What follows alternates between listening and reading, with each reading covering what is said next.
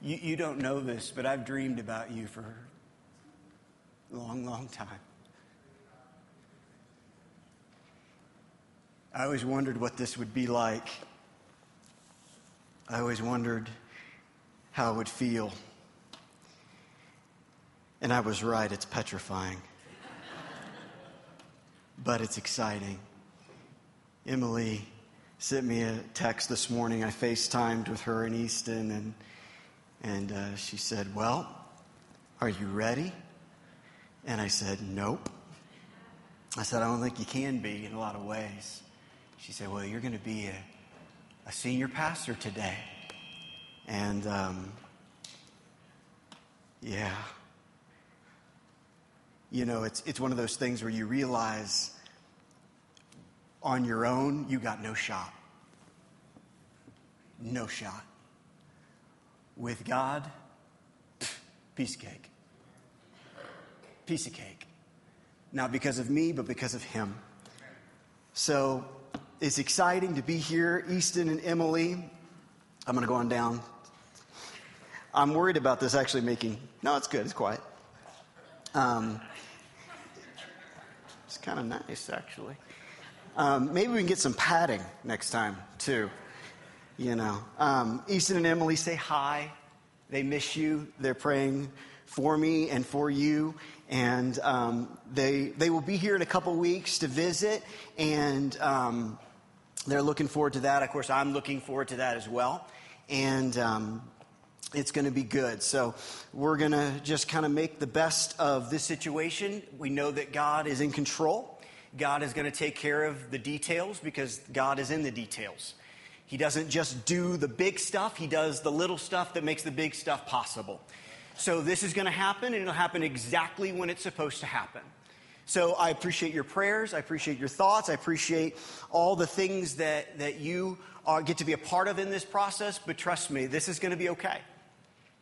And there's going to be hard moments, and there's going to be moments where I'm going to go somewhere and hide and cry because I miss my family, because I'm, I'm that way, you know. I'm, I'm kind of, you'll get to know this if you don't already. Um, emotions are here all the time. Okay? I believe strongly that God made us with emotions, and I take advantage of that quite often. And, and so there's going to be some hard moments, and there's going to be some moments that I'm going to look at you and I'm going to say, I'm, I'm having a hard time right now, and you guys are going to help me. And it's going to be a beautiful mess.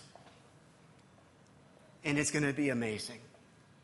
So, so pray, but know that when the time is right, it will be. Okay? When the time is right, it'll be. And it'll be a wonderful thing. And Easton and Emily will get up here. And, and as I said, when I came here to candidate, you, you get to put up with me. You get to enjoy Easton and Emily. And trust me, you, you, you, you will. You will.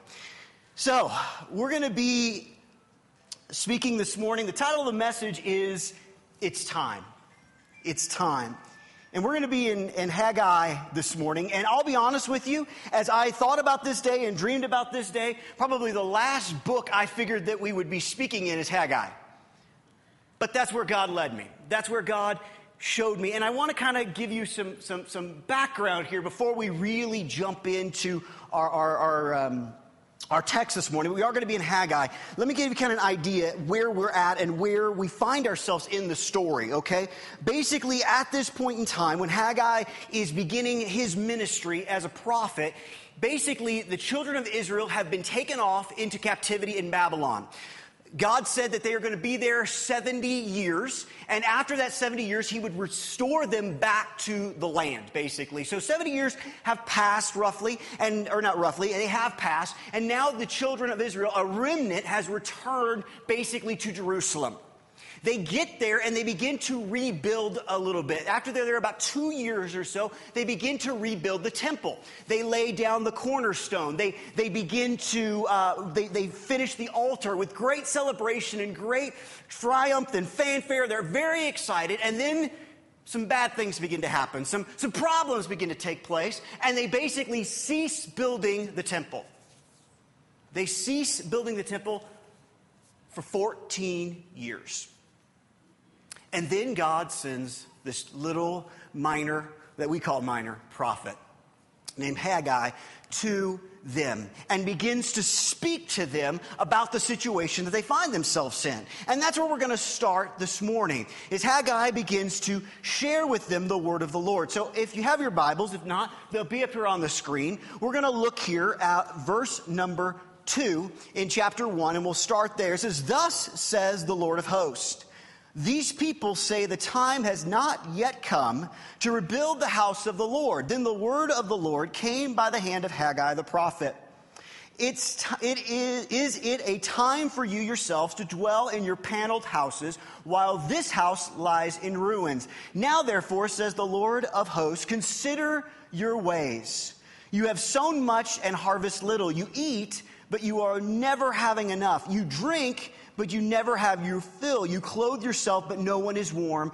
And he who earns wages does so to put them in a bag with holes. Now we're going to jump down here to verse number 12 and kind of finish. There's a little bit more from verse 7 to verse number 12, roughly, or 11, but uh, it kind of repeats itself slightly. So we're going to jump down here to verse number 12 and finish reading. It says, Then Zerubbabel, the son of a guy I'm not even going to try, and Joshua, the, uh, the son of another guy I'm not even going to try, the high priest, with all the remnant of the people, obeyed the voice of the Lord their God and the words of Haggai the prophet, as the Lord their God had sent him. And the people feared the Lord. Let's pray. Father, I need you. Can't do this without you. Don't want to do this without you.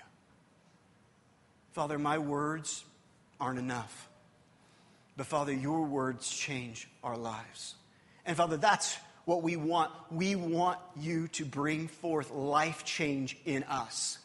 We want you to use your word to make a difference in us because we understand that when you come, things change. Father, you are here right now. You have been here. You are experiencing communion with your people, and you don't just want to be with us, you want to change us. You love us. You want us. You desire us, and you desire to make us more like you. So, Father, this morning, less of me, more of you. More of you, because that's what we need. We love you. We thank you. In Jesus' name, amen. The title of the message again is It's Time. It's Time. This is an interesting portion of Scripture. This is kind of a, an interesting time in, in the world of, of basically the Jewish people. You see, not everybody went home. Not everybody left Babylon and went back. There's lots of reasons why, but lots of people stayed. This is a good group of people. When we hear about the remnant of the Lord, that's them.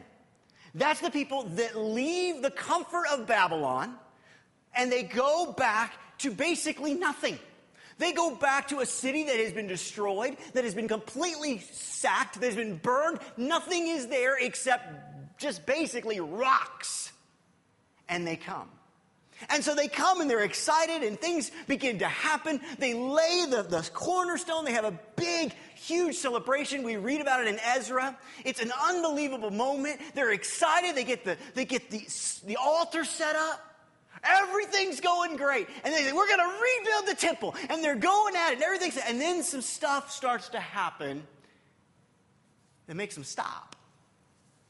Some enemies begin to sow discord. There's confusion. There's, there's lack of focus. All these things begin to happen, and basically they stop. And the temple sits there unfinished for 14 years before finally God begins to speak and God begins to move them in a direction. You see, here's the thing. Here's we look forward to what God has for us as a family and us as a community. Let me explain something to you. It is time to build the house of the Lord. It's time. Okay? I, I, I appreciate, do not misunderstand me, everything that has gone on before because all of those things God is using as a building block to move us to where God wants us to be. One day in 30 years, when I retire, you're going to bring somebody else in this place. And they're going to continue to build on what God is doing. You see, God loves doing that. God loves to take these steps and we begin to move and grow and continue to let God do amazing things in our midst. But the thing you have to understand is as we grow, we are growing as we continue to grow together. And so God looks at the situation, God sees what these children are doing, and He basically says, It is time to rebuild my house. It's time. Now, maybe you came here this morning and you didn't know that. Maybe you came here this morning and you were like, hey, this is great, and I, I think Denver's playing later, and, and we'll just get through this. I, I am seeing a lot of orange. Sorry. I, I had to do a little bit. I, thank you. yeah. I, I, do remember, you know, somebody once told me, you know, that God uh, is not a fan of a particular team you know, and all this sort of stuff. And I said, Really? And he said, Yes, yes. And I said, Well, obviously, considering my teams, he's definitely not a fan of my teams. I can tell you that. okay? So, so, so we are moving forward together. But it's time, folks. It's time. And I'm excited that it's time. Now, listen, this, you, you're going to walk out of here one of two ways, okay? and I'm going to try to keep you from walking out of the wrong out of here the wrong way. You can have a you can you can walk out of here going, "Woe is me. Man, we've messed up. Man, this is not what it should be." And if you do that, I'm telling you right now, you have no excuses. Don't, because that's not what this is about. Okay? I want you to walk out of here going, "Oh my goodness." What is God going to do in this place? How is God going to use me in this place? Mm, I want it to be, I don't know if you're like me. I love Christmas, okay? If you don't love Christmas, we will pray for you. Okay? That's going to be a problem. Yeah. Okay, well, I will pray for you to love Christmas. I am convinced, and this is a simplistic way, but you know, you don't have to get used to my simplistic ways. Heaven is going to be like Christmas morning every day. Even better, but you know what I'm saying? That's, that's, that's how I, I, I can look at heaven. It's like, man, you excited about heaven? Uh huh. Why? It'll be like Christmas Day every day. You know, and, and what's great about heaven? Okay, there will never be a December 26th the saddest day of the year, you know? Because then you're going, it's, oh, it's 356 days again, or three, whatever it is, till Christmas again, you know? Love Christmas. And I want us to walk out of here going, oh my goodness, Christmas is coming. Christmas is coming. And God's going to use me to make that difference. God wants to use me. I, I want to make you, before we get really into this, I want you to understand something. God does not need the children of Israel to build him a house. Okay? God spoke and stuff, boom. God doesn't need us. God wants to use us. God desires us to be a part of what He's doing because it changes us, it transforms us. God doesn't need us to go to Mexico. God doesn't need us to go to Ireland. God doesn't need us to go to Africa. I, I use Ireland because I, I love Ireland. God doesn't need us to go there and share His word. God could show up and proclaim Himself to them and has in different times in different ways. God chooses to use us not because it just changes their lives, but it changes our lives.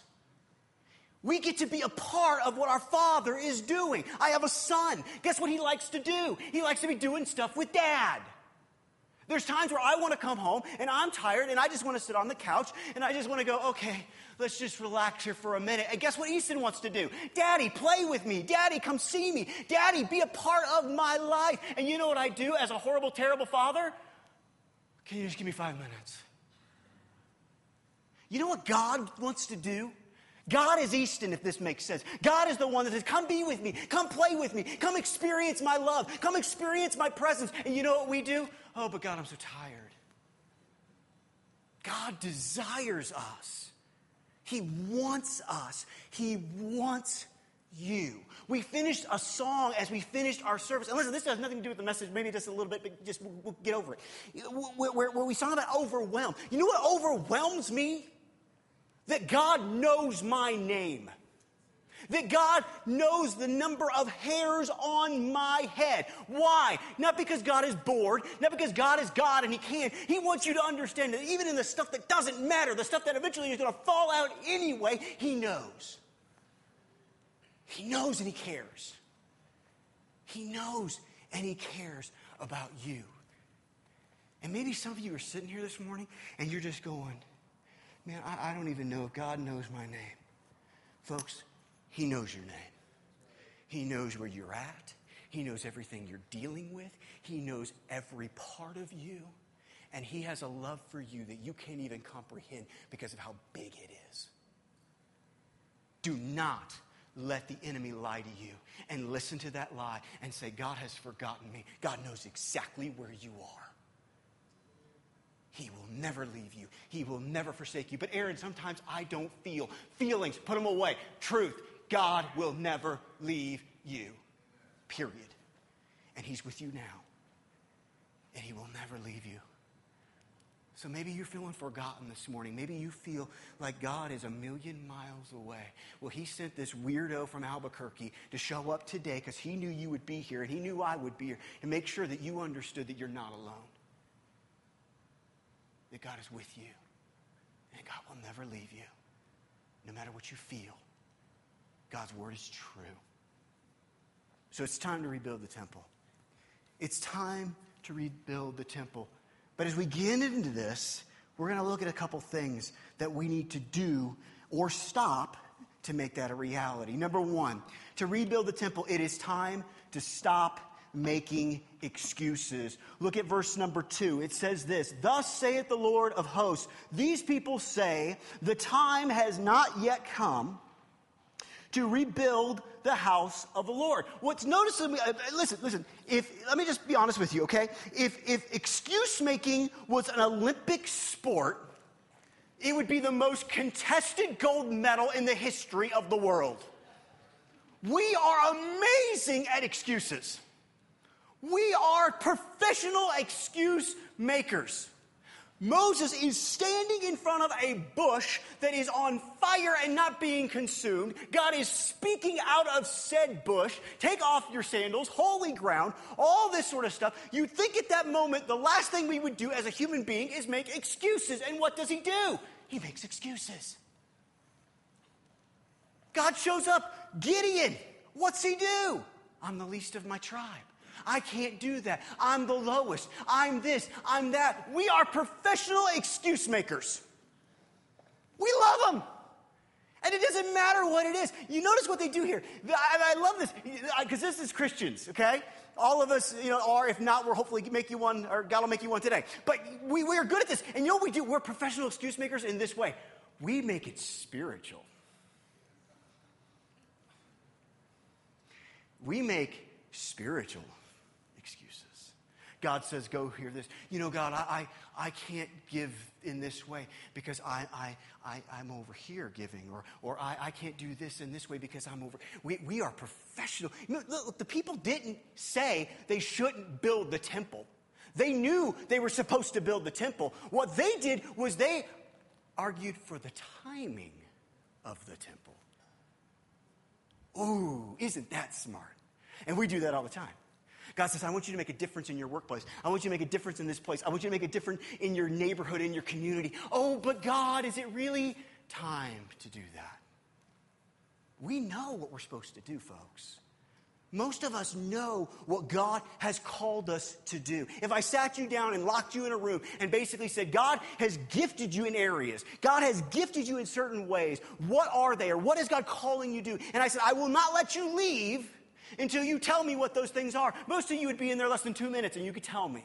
You know what God has called you to do. The problem is, is we make excuses on why it can't happen. I'm not good enough. I'm not okay enough. I don't speak well enough. I don't sing well enough. I don't communicate well enough. I don't love well enough. I'm this, I'm that. I'm, I, I've messed up. Professionals. You know the problem with excuses? When we make them, we basically tell God this, and let's just be honest. We basically tell God, God, you're not big enough to handle my excuse. God, you're not big enough to get past my excuse. Think about what you're saying. Think about what we're saying to God. God says, I want you to go and I want you to love on that person. Well, but God, I'm not perfect. You think God looks at it and goes, Oh, you're right. What was I thinking? You think God sits up in heaven and goes, You know, I was really, really excited about using Nathan. I was going to use him in such amazing ways, but I just learned he's not perfect.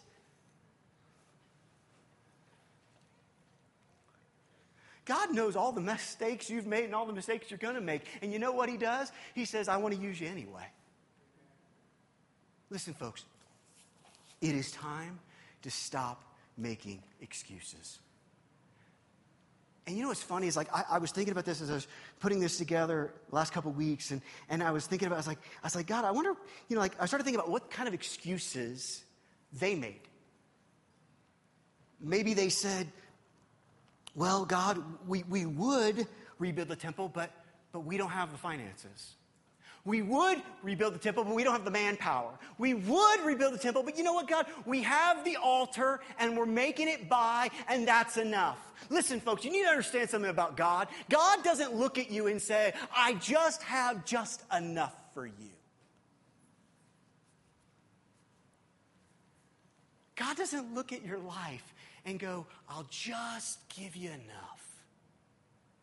God looks at this place and your life. And listen, when I say your life, don't listen, because some of I know, I, I know people enough to know they're going to do. Some of you are going, no, he's not talking to me. Listen, stop, listen. Every person here I'm talking to, every single one. You know why? Because if you're doing it, guess what you're doing? You're making an excuse. Every single one of you, God has something amazing for. And God doesn't want to just give you a little bit. God wants to blow your socks off. I have a problem. I don't know if you're like me, where, where it's like, I can believe anything for you. You come to me and say, Aaron, listen, my house just burnt to the ground. Everything I own was in it. It's destroyed. I mean, like, like Job stuff. And you'll say, Pray for me. And I will pray and believe that literally God will make a house just where it was. But for me, it's like maybe, maybe God will throw me a nickel every once in a while. I don't know if you're like that. I know I am. And God is trying to help me understand. Listen, Aaron, when I say life to the full, you're not excluded in that. When I say I have great plans for you, you are not excluded from that. And neither are you. We all are a part of this. But when you make excuses, we don't move in the direction that God wants us to, to go. Listen, we're going to do some things. We're going to move in ways that God desires for us to move. And you know what? It's going to be really easy. I'm going to tell you right now to make excuses. We've never done it that way. Well, well, we don't have the facilities. We don't have this. We don't have that. And God is sitting there going, So what? I've called you to do this, and I will equip you to do this. See, what I love about God is God doesn't say, do it, see ya. God says, do it. Now, here's all the stuff you need to do it. I love that. Because here's the bottom line you think I can do this without Him? You're, you're, you're nuts. I mean, this is scary. I look ahead and and go, God, what have you done? I remember when, when I got voted in, I, I came home, I, I get back to the hotel, and Emily and I just kind of looked at each other, and I literally looked at her and I said, What have we done? What are we? Are we crazy? And it was like God said, Yeah, you're crazy, but I got you. Listen, guys, the time for excuses is over because God is bigger than any excuse you got. I'm too old. I'm too young. I'm this. I'm that. None of them are big enough to keep you from the destiny that God has for you. The only person that can is you. The only person that will keep you from fulfilling the calling that God has on your life is not the enemy, it's you. The enemy can whisper lies, he can say stuff, but the bottom line is this it's on you. I can share, I can pray, I can do it all, but I cannot take over your limbs, take over your mouth, and make you do it. The only person that could is God, and God said, I don't want to do that. I want your love, not your robotness. And so God has said, no more excuses. That's what he's basically saying to his people here. The time for excuses is over. It's time to move forward. So the excuses, put them in the garbage because that's where they belong. My excuses and your excuses. The next thing we need to do, it is time to reorder our priorities. Look at Haggai, or Haggai, excuse me, 1, 4, and 5. It says this Is it time for you yourselves to dwell in your paneled houses while this house lies in ruins? Now, therefore, says the Lord of hosts, consider your ways. This idea of consider your ways, there is, as I was looking through this and studying this, is, is there was uh, a, a, a, literally a, a, figure of speech that the Jewish people would use at this time. And it literally says this it says, basically, put your heart on your roads. Put your heart on your roads. Basically, what that means is look at where you're at when God said, consider your ways, look at where you're at, and decide which direction you want to walk. But it's time to reorder the priorities. Listen, listen, God is not upset that they have homes. Okay? God is not upset that they have paneled homes. God is not upset that they have homes. Plural. God is upset because their priorities are messed up. Their priorities aren't where they need to be. Their priorities are not on what God is wanting to do. Their priorities is on what they want to do. That doesn't sound like any church I've ever been in. What we tend to do, let's be honest, is we want to make sure that we are taken care of first, and then whatever is left, well, then God can have that. It doesn't work that way. This is not about you living in poverty. This is about making sure that God's plan and God's desires are number one. Okay? So don't go home and say, well, honey, I guess we got to sell the house. No, no. Trust me, I'm in the process of that. That is not easy. It seems to be very easy here because every time we like, we'll like look on Zillow and we're like, oh, I like that. I mean, literally, it's like you pull it up and it's like, oh, I like that house. Do you like this house? I show it to Emily. Emily's like, it just sold. We, we, we found lots of houses to live in. The problem is, is people have beat us to them, you know? But, but, but you don't have to sell your house. This is about rearranging our priorities. And I want to remind you of something. This is not the bad people, okay? These are the people that left Babylon and came back to Jerusalem. This is the remnant. Okay? Don't fool yourself and go, oh boy, these people were horrible. No, no, no, no. These were kind of the cream of the crop. Does that make sense? And they got their priorities mixed up. We can all do this. We can all do it quite often. I know I do. Where basically I allow my comfort and my plans and my desires to overshadow those of the Father. You see, God is wanting us in this day and age to make sure that our priorities are in order. Because when they're not, something very interesting begins to happen. As you look at this passage of scripture, we begin to see that basically they're doing all this stuff and nothing is satisfying. They talk about you, you, you eat, but you're still hungry. You drink, but you're still thirsty. You clothe yourself, but you're still cold. You, I, I love the imagery that God gives here. He goes, You take coins and you put them in your pocket, and there's holes and they fall through, and you can't figure out why. Listen, folks, when your priorities are messed up, you will never be satisfied. Because what you're trying to do is you're trying to fill your heart and your life with stuff that it was never meant to be there. I was a youth pastor for 15 years. It's going to take me a little while to get out of that, probably about 30. And I would explain it to them this way. And this may sound a little elementary to you, which is great because that's where I am. And it's this idea that you have a God shaped hole in your heart that can only be filled by Him. And you can jam stuff in it, you can do all you can, but it's never really going to fit. My son, when he was younger, he had one of these little, I think actually Gordon was talking about this uh, this morning. He had one of these, which is kind of funny. He had one of these little cube thingies. You know what I mean? And it had shapes. You know, uh, everybody, yeah, everybody has that kid. It's like, oh, sure, I know that. Yeah, you know, it's one of those normal toys that you play with. And in the shapes, you had the, the blocks, and you had to jam the heart through the heart, and the star through the star, and the circle through the circle, and all these sort of things. And I remember my son being being young, and he had that thing out, and he was he had himself a circle, and he was trying to jam that thing through the square and he was jamming it, he was jamming it, he was jamming it, he was jamming it, and it wasn't working, and he was getting frustrated, and he was getting upset. And I remember looking at him going, Easton, what are you doing? You can't put the circle through the square. And it was like God just went, boing.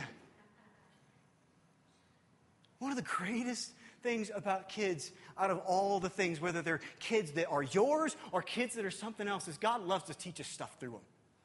I have learned more about the fatherhood of God in the last four years than I had in the last 30 something. Notice how I did that.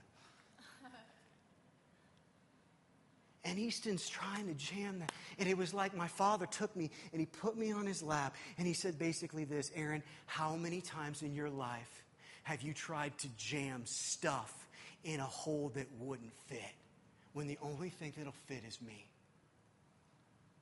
The reason why they were going through all that stuff, the reason why they were frustrated, the reason why it was because their priorities weren't in order. When our priorities are in order, everything else falls into place.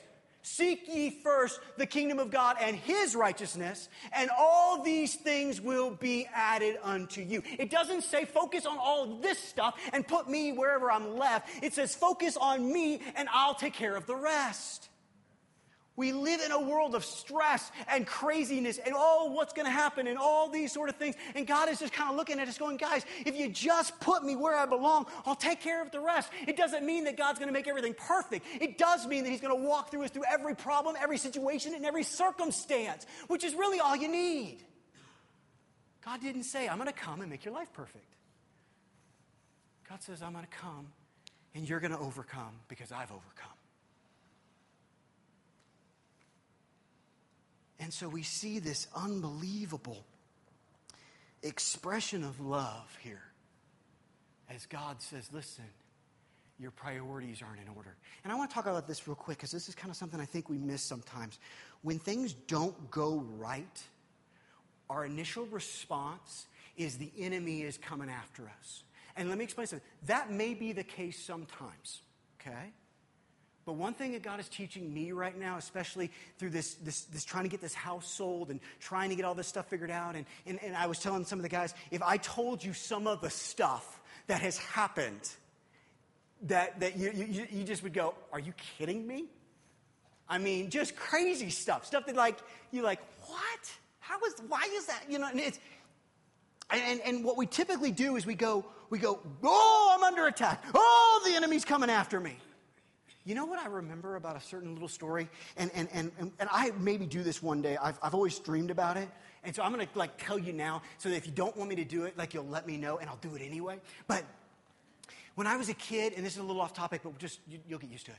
Um, we would go to my grandparents' church, which was a little farm church in central Missouri, and, and there had this, this teacher there that would teach, and she was amazing. And she was probably 180 years old, and, and she knew Moses, and Moses like would ask her questions. I mean, it was awesome. And she had one of the greatest tools ever devised by the Spirit, a flannel board. And she would tell the story and she'd put the person, person on the flannel board. You know, I remember, and, and, and God would, you know, Jesus turned the loaves and, you know, it multiplied. And she had little things, she, the, the fish and the, the loaves, and then she took that one away and then she put another one and another one. And it was amazing. And one of those stories I remember is, is the story of Jonah. Oh, we all love Jonah, but let's remember something. It was God that sent the storm, and it was God that sent the fish to get Jonah's attention. Sometimes, guys, you see, God was the one that made them feel the way they did. God was the one. As some of that part that we skipped, if you want to look at that later, it talks about drought. It talks about God not doing certain things. Why? He was trying to get his people's attention.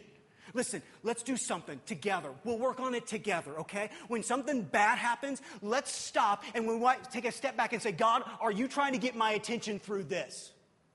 God, are you trying to help me learn something through this? And he's going to say, absolutely, regardless of what it is. And so he's doing these things to get the people to reorganize their priorities. He's getting them to realize that what they're doing is okay, but God has a better way. No matter what we do in our world, when it's only us, it's only gonna be okay. When we follow God's plan in God's direction and God's plan for those things, it becomes amazing. Why? Not because you are, but because He is. And it's awesome. So stop making excuses. Stop making excuses. Reorder our priorities, every single one of us, myself included. And the final thing, it's time to listen and obey. Listen and obey. Verse number 12, we see that. It says, basically, with all the remaining people obeyed the voice of the Lord their God and the words of the prophet, as the Lord their God had sent him. And the people feared the Lord. And basically, as you continue through this, they begin to, at that point, work on the house of God on the 24th day of the month, in the sixth month of the year, we, we start to see this. They begin to do it. Listen, you know, sometimes, sometimes um, um, there's, there's this thought, and uh, again, you, if, if you're uncomfortable with me just being open and honest, um, then, then, then this might not go so well, because that's just who I am okay? I was writing this and I went, God, this, this doesn't seem spiritual enough. It doesn't seem, um, you know, like cool enough. You know, I mean, you kind of have that, like, listen and obey. God, that's so elementary. And then I started, like, thinking. It wasn't like God spoke to me. I, like, started thinking in my life and I went, wow, I don't do that very often, though. I might listen, but I don't like what God has to say. Or I know what God's going to say, so I don't ask. You do that? You know, it's like you know God's going to tell you to go right, and the last thing you want to do is go right. So you're just like, I just won't ask Him. Like that's going to make it okay. you know, it's simple, yet it's profound. Can you imagine? Just think for a second with me how our world would be different if we just listened and obeyed God.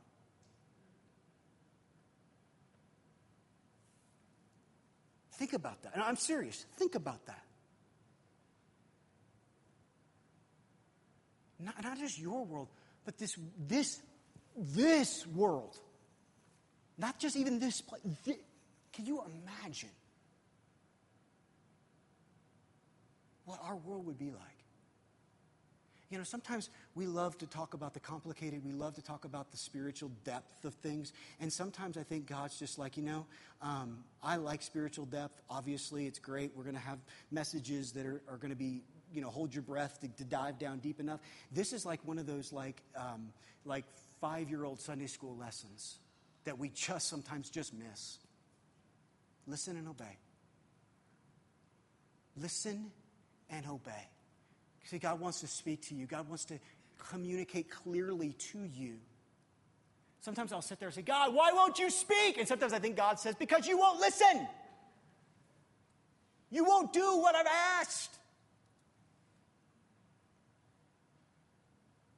Listen, if, if we as a people, as we as a pastor, if we as a congregation, as we as a community cannot listen and obey God, then we might as well just close these doors, sell the property, give it to the poor, and be done. I'm serious. I'm not joking. Because God, God can use that in more ways than disobedient children. Come on, guys, let's be real. And I believed as I was writing this, I, and I, I'm just going to speak here a little, not off topic, but just a little side note. I think that there is somebody here, and there may be more than one, that God has spoken very clearly to you. You know what God has said, but you're not obeying it. Okay? And you may not understand, it may not make sense to you. But listen, let me explain something. This is very deep and very um, important that you catch this. God is smarter than you. And God's plan is better than what you have come up with. I don't know who that's for.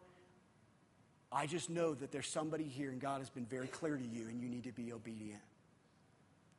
You say, Aaron, it doesn't make any sense. Oh, it probably won't make sense to me either, but, but if God said to do it, you do it. This to me doesn't make a lot of sense. I say, why in the world would these people want me? But God said, go. I said, okay. Listen and obey. And what's beautiful about all these things is when that happens, God responds to his people. Let's look how God responds as we kind of bring this all to a close. Number one, God is with them. Look at verse number 13. It says, Then Haggai, the, me- or, then Haggai, the messenger of the Lord, spoke to the people with the Lord's message I am with you, declares the Lord. Listen, let me explain something. I am not a prophet. I don't claim to be. I don't have a really strange name that sometimes is hard to pronounce. But I will proclaim something to you God is with you. God is with us. And God's not going anywhere. But Aaron, I've messed up. Aaron, you don't know what I've done. And I would say, and you don't know what I've done. And we're going to stop making excuses. I am with you. I am with you. That's God's response to his people. And not only that, but God is supporting their efforts. Let's go back and let's look at again verse number 13. It says basically at the end, it says, I am with you. God here is not just speaking here of basically his physical or his presence, which is obviously what he's talking about, but he's also basically saying, I am with you. I am behind you. I am supporting your efforts. I love that God is always with us, but let's be honest, sometimes in my life, God is not with me what I am striving for. Sometimes I am not doing the things that God would call me to do. And at that point, His presence is still with me, but He is not still with me. Does that make sense? He is communicating here not only am I with you presently, not only am I here with you, quote unquote, kind of physically, but I am here supporting what I've asked you to do. You say, Aaron, I'm not good enough. That's fine. God is. And he's supporting that. If God looks at you and says, Listen, I want you to do this, and you go, Oh my goodness. Listen, I had somebody tell me this once, and I thought it was very profound and very, very scary. He said, If God has asked you to do something and you think that you can handle it, he's probably asking you to do more. He doesn't ask us all the time just to do the easy stuff. He asks us to do things that are so big that there is no way we can accomplish it without God. And so not only is he there with us, but He is also supporting us in our efforts. I love that. I love that God is working with me. He is doing something in me and through me, every single one. And then the last one, which I think is really, really cool, is this. And this is found in verse number 14. It says, God is stirring up their spirits. God is stirring up their spirits. It says, And the Lord stirred up the spirit of Zerubbabel, the governor of Judah, and the spirit of Joshua, the high priest, and the spirit of all the remnant of the people. And they came and they worked on the house of the Lord of hosts, their God. As I was looking at that, there's lots of different ideas of kind of what that means. I was looking in one translation, and it basically, instead of saying stirred up their spirits, it said this, and I thought this was cool. It said, and God encouraged his people. God encouraged his people. Now, when I think of encouragement, I, I, I played sports growing up, and, and, and I, I remember as a kid playing baseball. My mom and dad would go to my games, at the games, and I don't know, you know, like, I don't know if, if you experience this, but usually for what I've seen growing up is like one parent is the vocal parent, and one parent is the quiet parent. Okay? And so when I played ball, my mom was the exuberant parent, and my dad was the quiet parent. And both of them encouraged me in different ways. I remember my mom, she would sit there and she would be like, Come on, Aaron, you can do it. You're a blah, blah, blah. This is going to be great. Yeah, you know, and I'm like, I'm like, Mom, you're embarrassing me, you know? Dad was quiet. But if I did something in the game, Dad would walk over to the, walk over to the dugout, and I'd be sitting there, and he'd just lean over and say, Good hit. And he'd walk back. Listen, there is something to be said that is very, very special about having a parent or someone above you, if that makes sense, whether it be a mentor, a grandparent, aunt and uncle, big brother, big sister, whatever it is, encouraging you. Listen, God is our biggest cheerleader.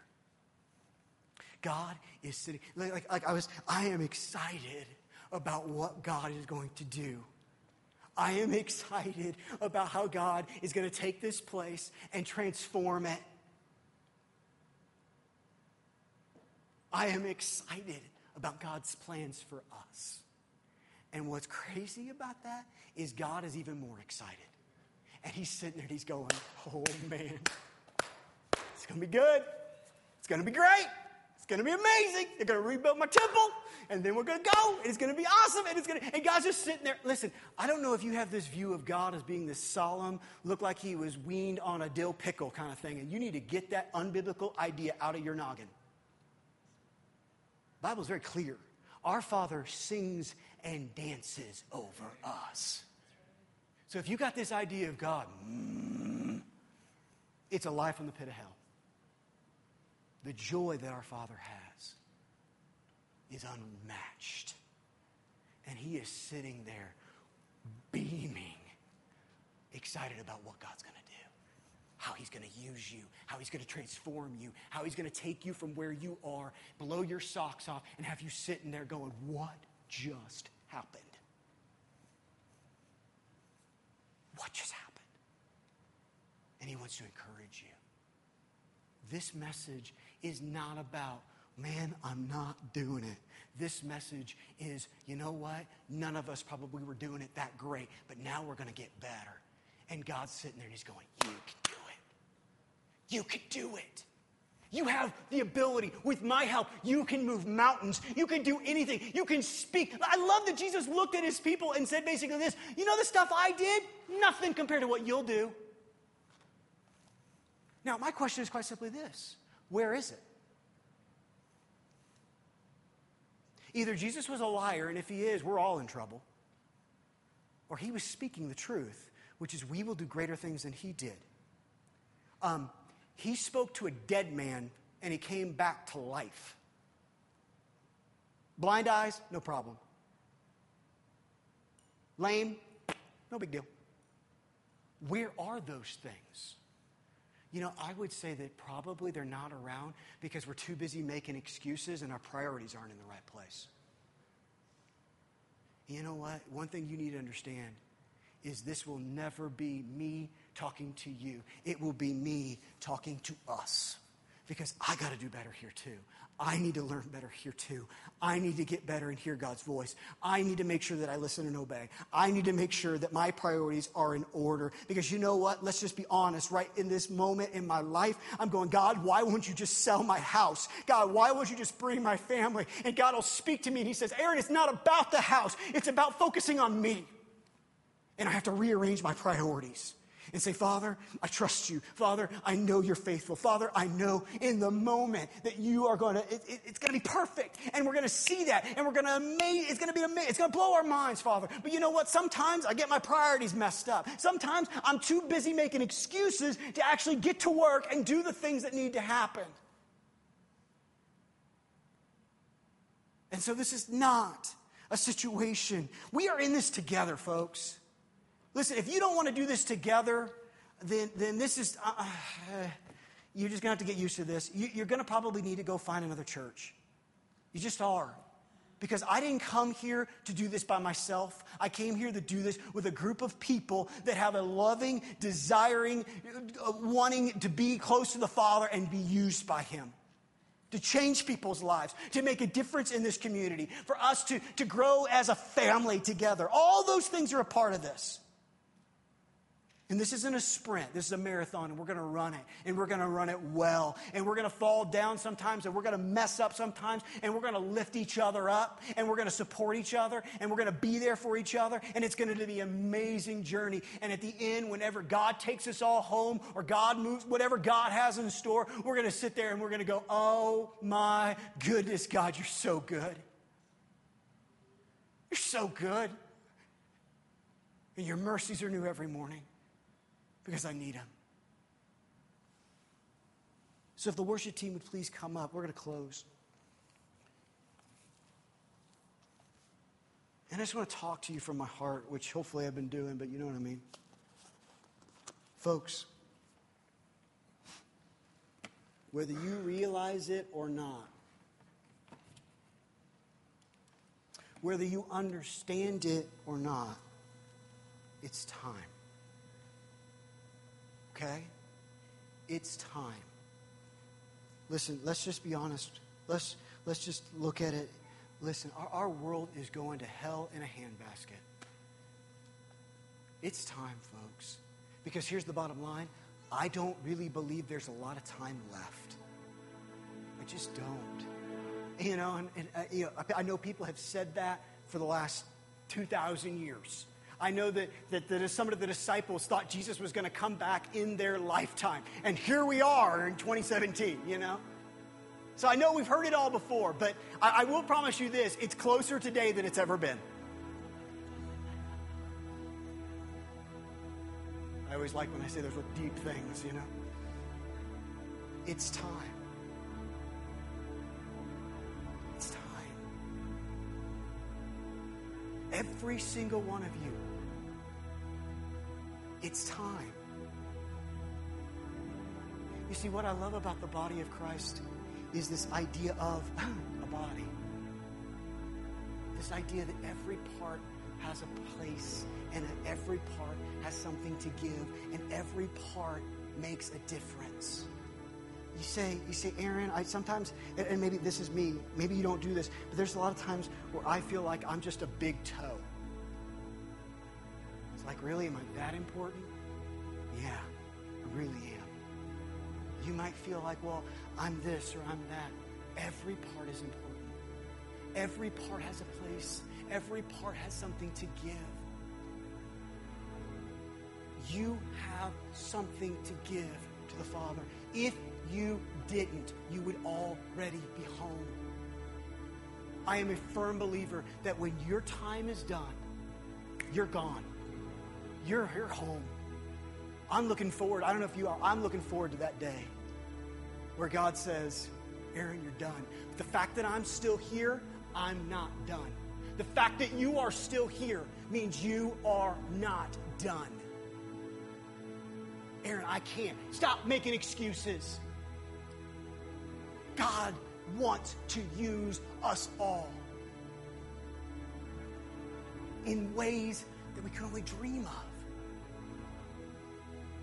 in ways that if we knew, we probably would run the other way. Because, God, we can't do that. And God says, you know, with man, but with me, all things are possible. All things. Look, I don't know what God has in store. I don't know what things are going to look. You know, if, if you thought that I came here and it was like, oh, I know exactly how, I have some ideas. I feel like God has spoken to me, but do I know exactly what things are going to look? No, I don't.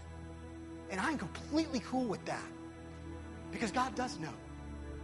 And God will reveal it in the time. But I will say this I know this God wants to use every single one of us to make it a reality.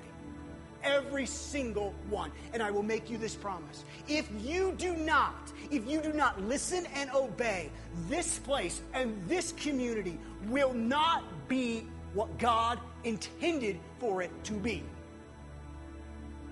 That's not pressure, that's helping you understand the seriousness of your calling.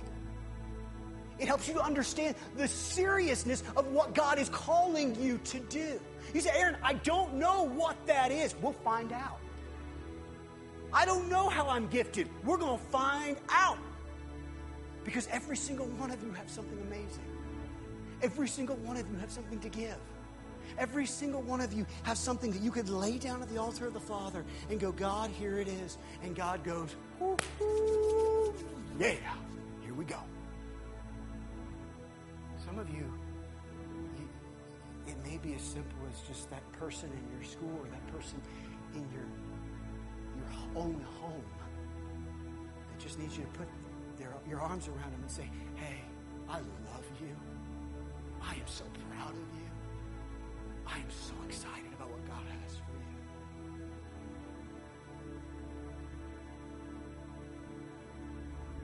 So let's do this. Let's let's close our eyes. And I just want to pray over you. I want I want to take a moment and just and the worship team is going to come in just a second.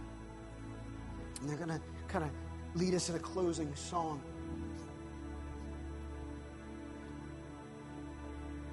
But it's time, folks.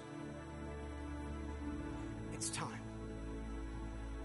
And if we had more time, I would bring every single one of you up here individually and I would pray over you. So we're going to do it this way because it's a little easier. But no, that's what this is. This is this is an anointing that God wants to drop on your heart and on your life that'll change everything. Everything. And it's time to start walking in the anointing and the authority that God has given you. Every single one of you. Father, we love you. Father, we come to you right now, knowing that in our own efforts, in our own desires, in our own talents, they're not enough. And Father, the great thing about that, they were never intended to be enough. You are enough. And that's what we need. And so, Father, right now, as you have called your people together,